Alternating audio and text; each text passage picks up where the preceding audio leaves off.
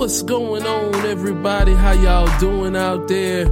Man, happy Thanksgiving to everyone that's tuning in this week. I want to give you guys a great shout out. I know we got a lot to be thankful for, and I really appreciate you guys being here today, listening to what is going on in the world. This is TJ with another episode of the Soapbox, and man, I'm telling you, this has been a great week. It's been an excellent holiday, and I just want to share that with you guys. So, now, with no further ado, let's jump into the episode.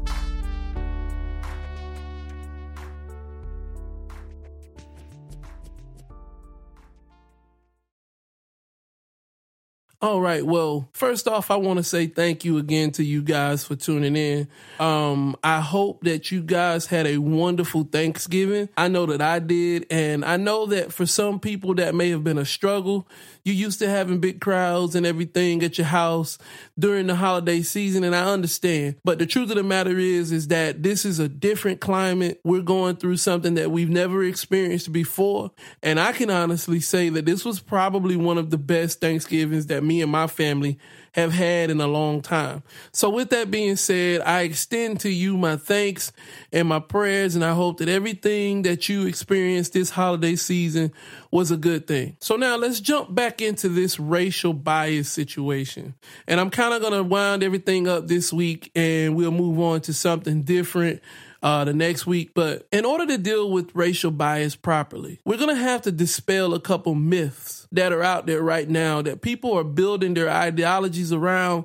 And it's just not accurate information, not accurate ways of thinking.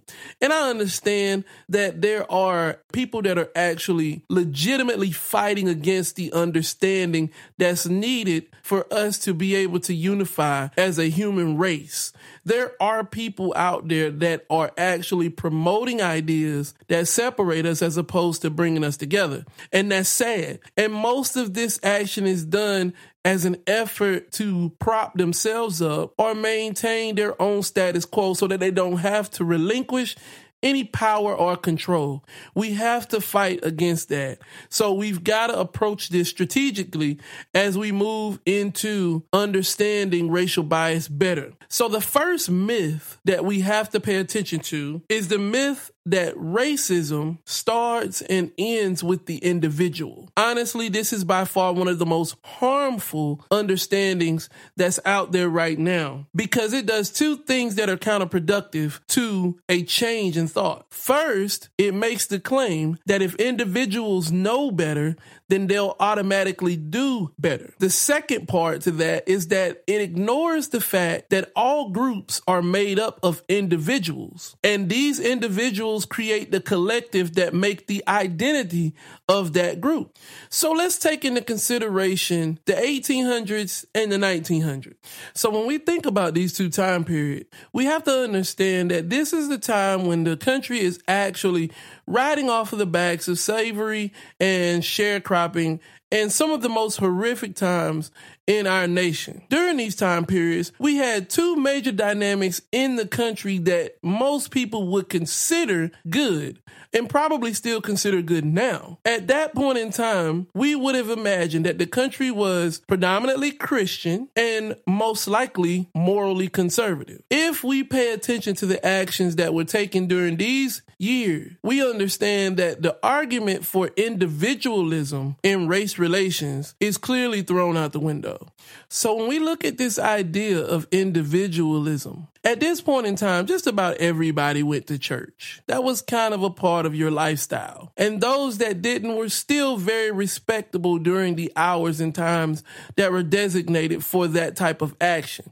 However, some of these same individuals who would go to church on Sunday morning would participate in mass lynchings and hangings that same afternoon. Some of these individuals even participated in other actions that further divided the nation. Pastors, individuals who were thought to have the most moral grounding in spiritual doctrine, would preach messages inside of their pulpits and in their churches that continue to promote the idea of segregation and destruction of a lower race. Do you think people didn't know better then? People knew better. They knew better on an individual level. But because of the fact that most of them were buying into this ideology for different reasons, they ignored their better judgment and sided with the nation's norm. When we look deeper into this process, we understand that every single governing body is made up of individuals. When you talk about the power of unity, the power of a governing entity, then you have to understand that there are different elements that make up the, the strength of an ideal that's pushed inside of any group of people. For instance, the first may very well be that enough people with the same motivation are together on a particular issue. That in itself breeds power. And we understand that as a nation. We utilize these tactics all the time. So it should be no surprise when we see that individual racism leads to systemic or group racism. We also have to understand that a majority can rule and persuade. That's been a part of our nation ever since its conception. As a matter of fact, when we look at the world in a whole, we see that majority always pushes towards a particular ideology that is then funneled through the rest of the population. Another part of this process that we have to pay close attention to is the fact that many people fear being what the masses ostracize. So when you look at this time frame, when you look at these eras in history where it appeared that the majority of the nation was leaning towards a segregated existence, then we have to understand that many of these individuals were afraid of being on the other side of that hate. So they felt as though their only option was to ride along with the masses. Now, the second myth that we've got to get rid of is that there is no systemic factor when it comes to racism. This by far is one of the most ridiculous ideas in the entire argument against social justice and race equality. But to illustrate this, I need to use an example that I'm sure many of you will understand. So I don't know if you follow basketball or not, but in the 90s, there was probably no greater power in the basketball world than the Chicago Bulls. Now, there are many people that'll argue how prolific the players were. Many people would bank on the unstoppable nature of Michael Jordan. But there was a system in place with the 90s Bulls. And this system was brought to light by their coach, Phil Jackson. This system of offense was called the triangle. And it was very simply put that you had a key figure that would be the center point of your offense, and everything worked around him in a triangle formation.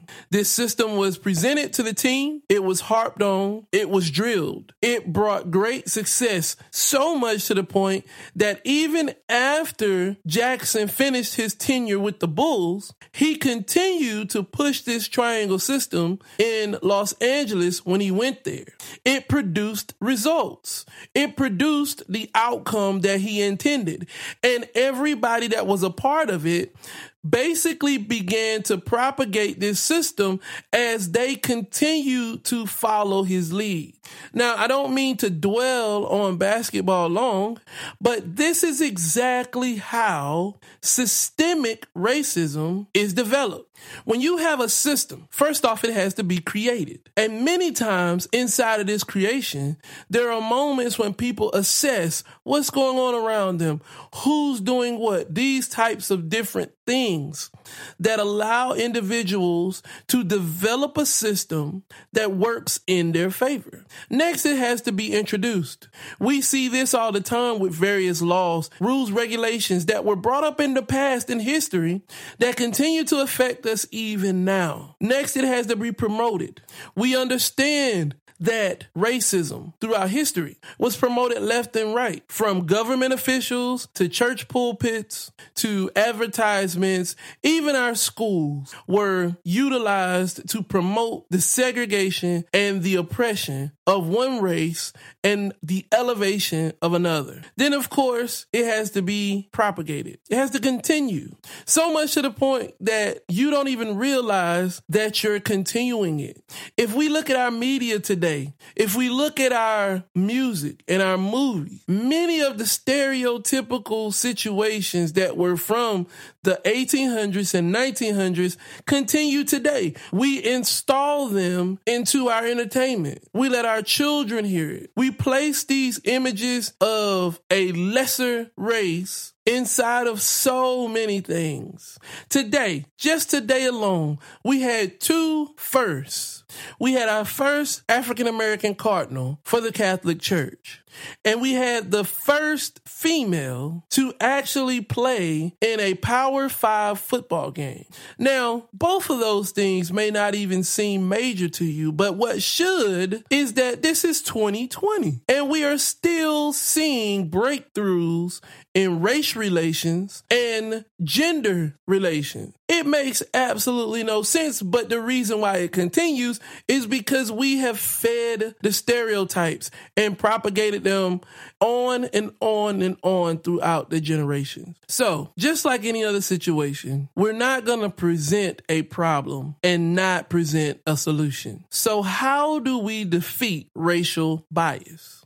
Well, there are two key elements that we have to do no matter what. We have to be very mindful about what we hear and we have to be very mindful about what we do. Now, the first thing that we're going to do is tackle the hearing part because it's the most elaborate operation. Now, I've talked about this a little bit before and I'm going to say this again. Ladies and gentlemen, it is vitally important that you monitor and critique what you listen to. Everything that somebody's saying is not for your benefit. And there are many people who spit all kinds of garbage out of their mouths. And some of them could care less whether it hurts you, offends you, drives you down the wrong path, whatever the case may be. You need to guard your ear gate carefully. But when we're talking about hearing, especially as it pertains to racial bias, we need to follow what we've learned in school. The who, what, where, when, and why. First off, you need to question who is saying what you're listening to. Who is this individual? Who is this person that wants to tell you something? Could it be a politician? Could it be a judge? Could it be a lawyer? Could it be a pastor? Could it be a friend of yours who just doesn't understand the situation? The who always matters because a lot of times what the who does is the who gives you an insight into their affiliations, which then gives you an insight into the motivations of that affiliation. You always should ask yourself who is saying what they're saying to you. Prime example, if I were a alcoholic, why in the world would I listen to advice about my drinking problem from another active alcoholic. That individual doesn't even know how to solve their problem. How in the world can they tell you how to solve your problem? That's where you have to worry about the who. So you should critique anybody who is feeding you information, especially when it's race related information. The next thing is you need to ask yourself, what are they actually saying? Now, this one can be a little tricky because I know a lot of people live for their Sunday morning messages. I want you to pay close attention to what I'm saying because I don't want to offend anyone, but I want to be very clear about what this step means. Ladies and gentlemen, let me say this,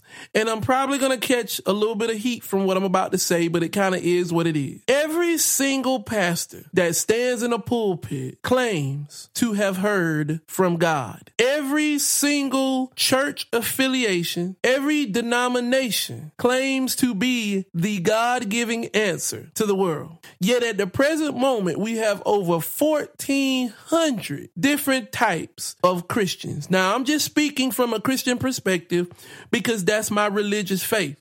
I'm sure there are some of you out there that are of other religions, but I think you can relate to what I'm saying. So when you listen to a person, you need to make sure that you're listening to someone who is sincerely connected to what they are saying.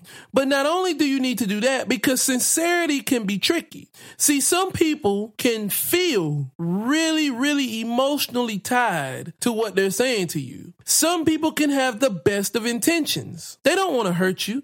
They want to guide you along. However, what they have not done is they have not done the homework necessary to ensure that what they are telling you is legitimate. That's why it is so important that you vet the individual information that someone is saying to you. Don't take anything at face value because what people are saying to you can be altered. It can be tainted. It can be very tricky for you. I have a lot of friends that I deal with on a regular basis, people that I care about, but I don't take everything they say as the law nor do I give them 100% full faith in what they're saying. Now, I do understand that there is a need for sound counsel, and I accept that, but I vet every single word anybody says to me. It doesn't matter who they are. It wouldn't matter to me if it was my own parents. I'm going to vet what you say because I need to make sure that you are not being influenced by something that is contrary to my benefit. You see, there are some people out there that want you to have blind faith in their messages. You can't do that. Anything that an individual tells you, you need to look into because there's a lot of information that's being peddled in courtrooms, in classrooms, in in homes, in churches that are absolutely negative information or not necessarily negative, but definitely not truth. So we want to make sure that we vet what someone is saying. The next thing you want to do is you want to know when they are saying it. You see, some messages are just convenient. Some stuff that people say to you is just all about timing. What's going on at the present moment to make you say what it is that you just said? You need to make sure that you're looking at that because that can give you a glimpse into the ambitions of an individual. Would they have said this if things were different? Would this have been a core part of what they were trying to imply had the timing been different? Now, you might say to yourself, well, every message is timing. We always want to be relevant in what we say to our friends and to our family. And that's true. However, you also want to make sure that motivations aren't tainted because of timing dealing with politics, dealing with social issues, dealing with things that are happening in the local community or even in your particular area that you're in. Timing is everything. And make sure you're paying attention to the timing that the individual is using that's talking to you. Now, this next one's a biggie. You want to make sure you know where they are saying what they're saying. That covers a lot of ground because not only are we talking about a physical location, but more importantly, where are they at in life? Where are they positioned? What are they affiliated with as far as what they're saying to you? See, there's a lot of people out there right now that are fighting against the social justice movement. It's not because of the fact that they don't see what you're seeing. The problem is is that where they are, they can't afford to be in opposition of their supporters. They've been indoctrined to believe a certain way because of their affiliation. And that's a sad existence. When you are part of something and you refuse to do what's right simply because you can't go against the people you're attached to. That's sad. And we've got a lot of that going on. And then, of course, lastly, you need to ask yourself why they're saying what they're saying. Because everybody's motivations aren't pure, ladies and gentlemen. In this highly charged political environment that we are literally driving ourselves out of right now. We had two sides arguing about issues where clearly one side was telling the truth and the other side was telling a lie. Ladies and gentlemen, let me say this, and then I want to make sure that this is clear. There is no such thing as an alternate truth, all right? There's no such thing as an ulterior fact. Facts are proven by statistical data. It does not matter what anybody says about the sky. We have all determined, not only through scientific proof, but through what we have all considered the color scale, that the sky at any given time that we look can be blue. So if the whole world looks at the sky and sees blue, and another person looks at the sky and says it's green, even though they see that it's blue, ladies and gentlemen, that's a lie. You can't smack me in the face and then turn around and say you were trying to caress my face. There are two different actions there. But we have a situation now where fact and truth are being challenged, not by other fact, not by other truths, but by simply pure lying. And you have to ask yourself why. Why are people saying the things that they're saying to me? If you refuse to ask that question, then you refuse to allow yourself to understand the truth underlining individuals' motivations. You should never want to be the victim of someone's puppeteering, even if they label themselves a like mind, even if they put themselves inside of an organization that you may be a part of, relevant, even if they say that they serve the same God as you do. You cannot allow yourself to be their puppet simply because of affiliation. Now, the last one's not as big, but we need to make sure that we're looking at this. We need to vet our practices. Ladies and gentlemen, I am proud to say that I cannot identify a moment in time when my family has practiced any kind of racial exclusion. Me and my family have friends of all races. We have individuals that we consider family from all races. And many times when we have get togethers and different events, then it is a very colorful event. You see, we need to stop saying a couple things that cause us to have these issues. One of the worst statements that anybody can say is, I'm colorblind. First off, there is no reason for you not to see color. The races exist. They're there. Secondly, none of us should be uniform. This is not about assimilation. We're not trying to turn one race into another. We're not trying to eliminate the positive elements of any race. And furthermore, we're really not trying to eliminate the negative ones either because that's how we learn how to be better. I need to see your pluses and your minuses. I need to see your good and your bad. But I also need to accept the fact that we are different. But our difference should not be a pathway to fear. Our difference should be a pathway to elevation. How does your personality and my personality mesh together to make a new personality? Your innovations and my innovations. How you see the world and how I see the world. How do we blend this together to reach further? But you can't do that if you practice or if you make a part of your daily practice the safety and security of only dealing with people that look like you, only moving or living around people that act like you, only worshiping with people that worship like you. You see, the sickness that plagues our nation now is not overt in your face racism. The issue that plagues our country now happens on birthdays. When you look around and you see the children that your children play with, and you look around and you see that it is simply a microcosm of your own friend circle.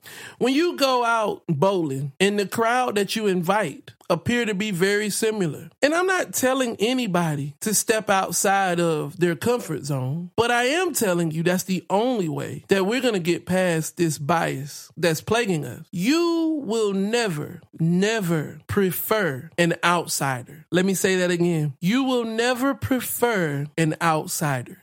And when your day to day actions cause you to program in your mind an accepted type of individual, everyone that is different than that becomes an outsider. So when you become the store manager and you have to hire someone, you're not going to side along the side of the outsider.